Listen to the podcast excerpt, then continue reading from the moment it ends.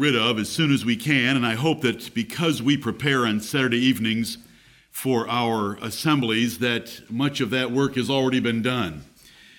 By nature, and by the world's influence, and by the devil's influence, we hardly think about heaven.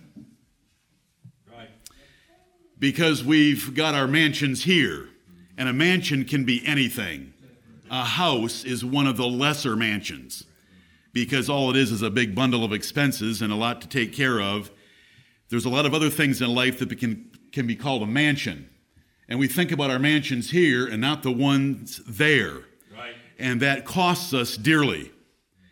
And so I have a burden to get through that to you, and you have a burden to get rid of that veil, that distraction of setting our affection on things here instead of things above. It's, a, it's difficult. We hardly ever think about heaven. But a day is coming when you'll be thinking about heaven more. And the older we get, the more we should be thinking about it. But it's, the flesh is still the lying flesh that we have that doesn't want us thinking about heaven. Out of the 168 hours since I stood here last Lord's Day first service, how many minutes have you thought about heaven in a life changing way? Very few.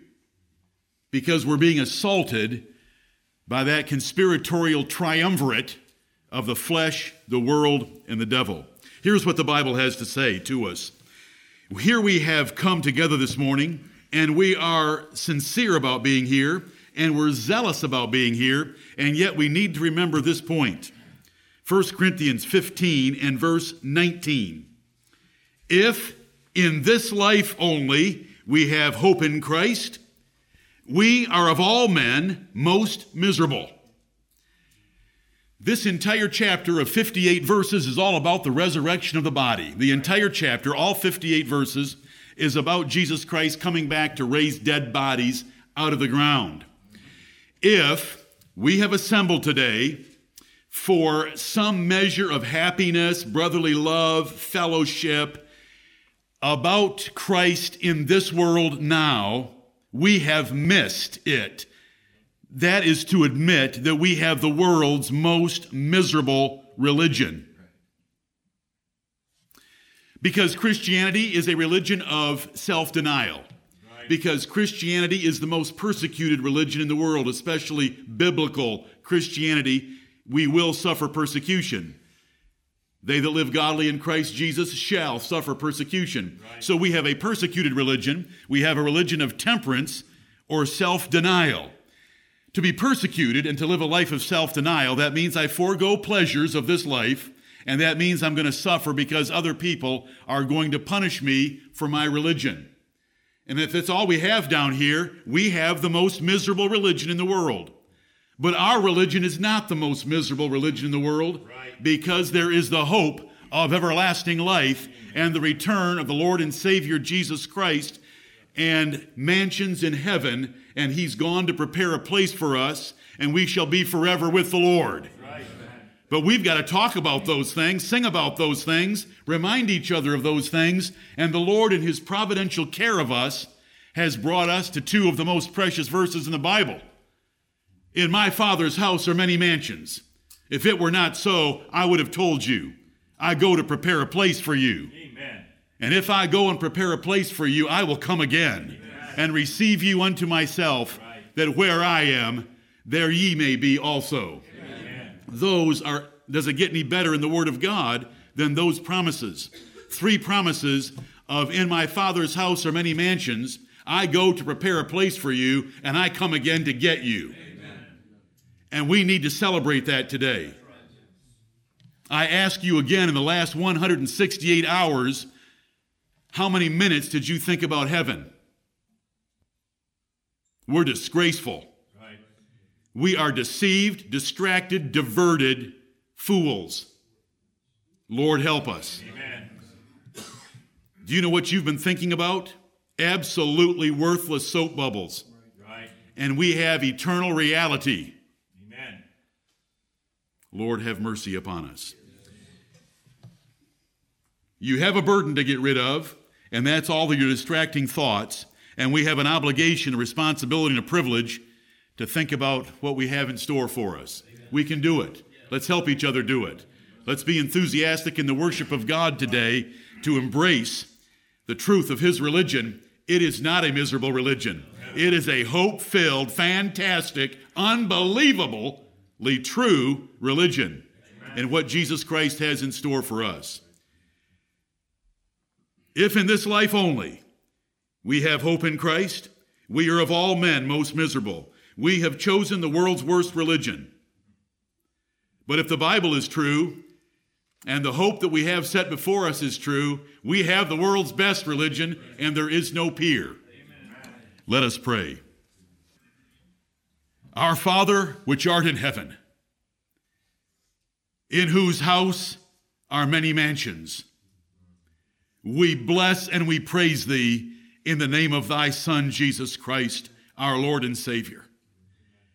We thank thee, Heavenly Father, for this opportunity to come into your house on earth, the church of the living God, the temple of God, where the candlestick of your Holy Spirit is, where Jesus, the glorified Son of Man, by his Spirit walks and is with us this day.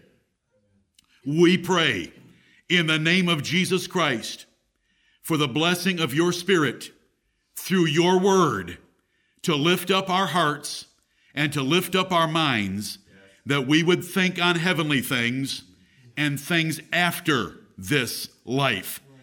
And that we would flush the great concern, affection, and desire that we have for the things of this life and set our affection on things of the next life that are above. Heavenly Father, we humble ourselves to confess to thee that though you have promised things to us, regenerated us to believe the scriptures, sent your spirit to enlighten us about them, we still turn aside to the attractions of this world. Its little blinking lights destroy us. And we confess our fault in the matter. And we pray that you will restore today the joy of your salvation that extends beyond this world into the next world and extends forever and ever and ever in the presence of the Lord. Have mercy upon us. Heavenly Father, we hate our flesh and the world and the devil, and they all seek to take us off of our sight of heavenly things, knowing that if our sight were fixed on heavenly things, it would change our lives, our thoughts, our speech, and our actions. Help us this day to be renewed in our understanding in our appreciation and our commitment to the life after this one. Father in heaven, we pray for every man of God in every nation, everywhere, that will stand today and preach in the sincerity and simplicity of the gospel of Jesus Christ. Give them great boldness. Open their mouths to make manifestly plain the mysteries of the kingdom of heaven. Defend them from their enemies. Cause their congregations to eagerly await the preached word. And may their churches be strengthened and your kingdom broadened in the earth. We thank thee for thy mercy toward us here and we pray for more of it today, and we pray for that same mercy upon every congregation throughout the world. Father, we pray for those scattered sheep of yours that have no shepherd or flock to be part of, that you would deal with them and comfort them as the great shepherd and bishop of their souls. We thank thee for America, but, O oh Lord, while we thank thee for the abundance of all things, and we do it often, we know that the abundance of all things also steals our hearts and distracts our minds. And so we ask with the prophet Agur that you would only give us food convenient for us. Lest we be rich or lest we be poor, and thus depart from the living God and your plan for our lives.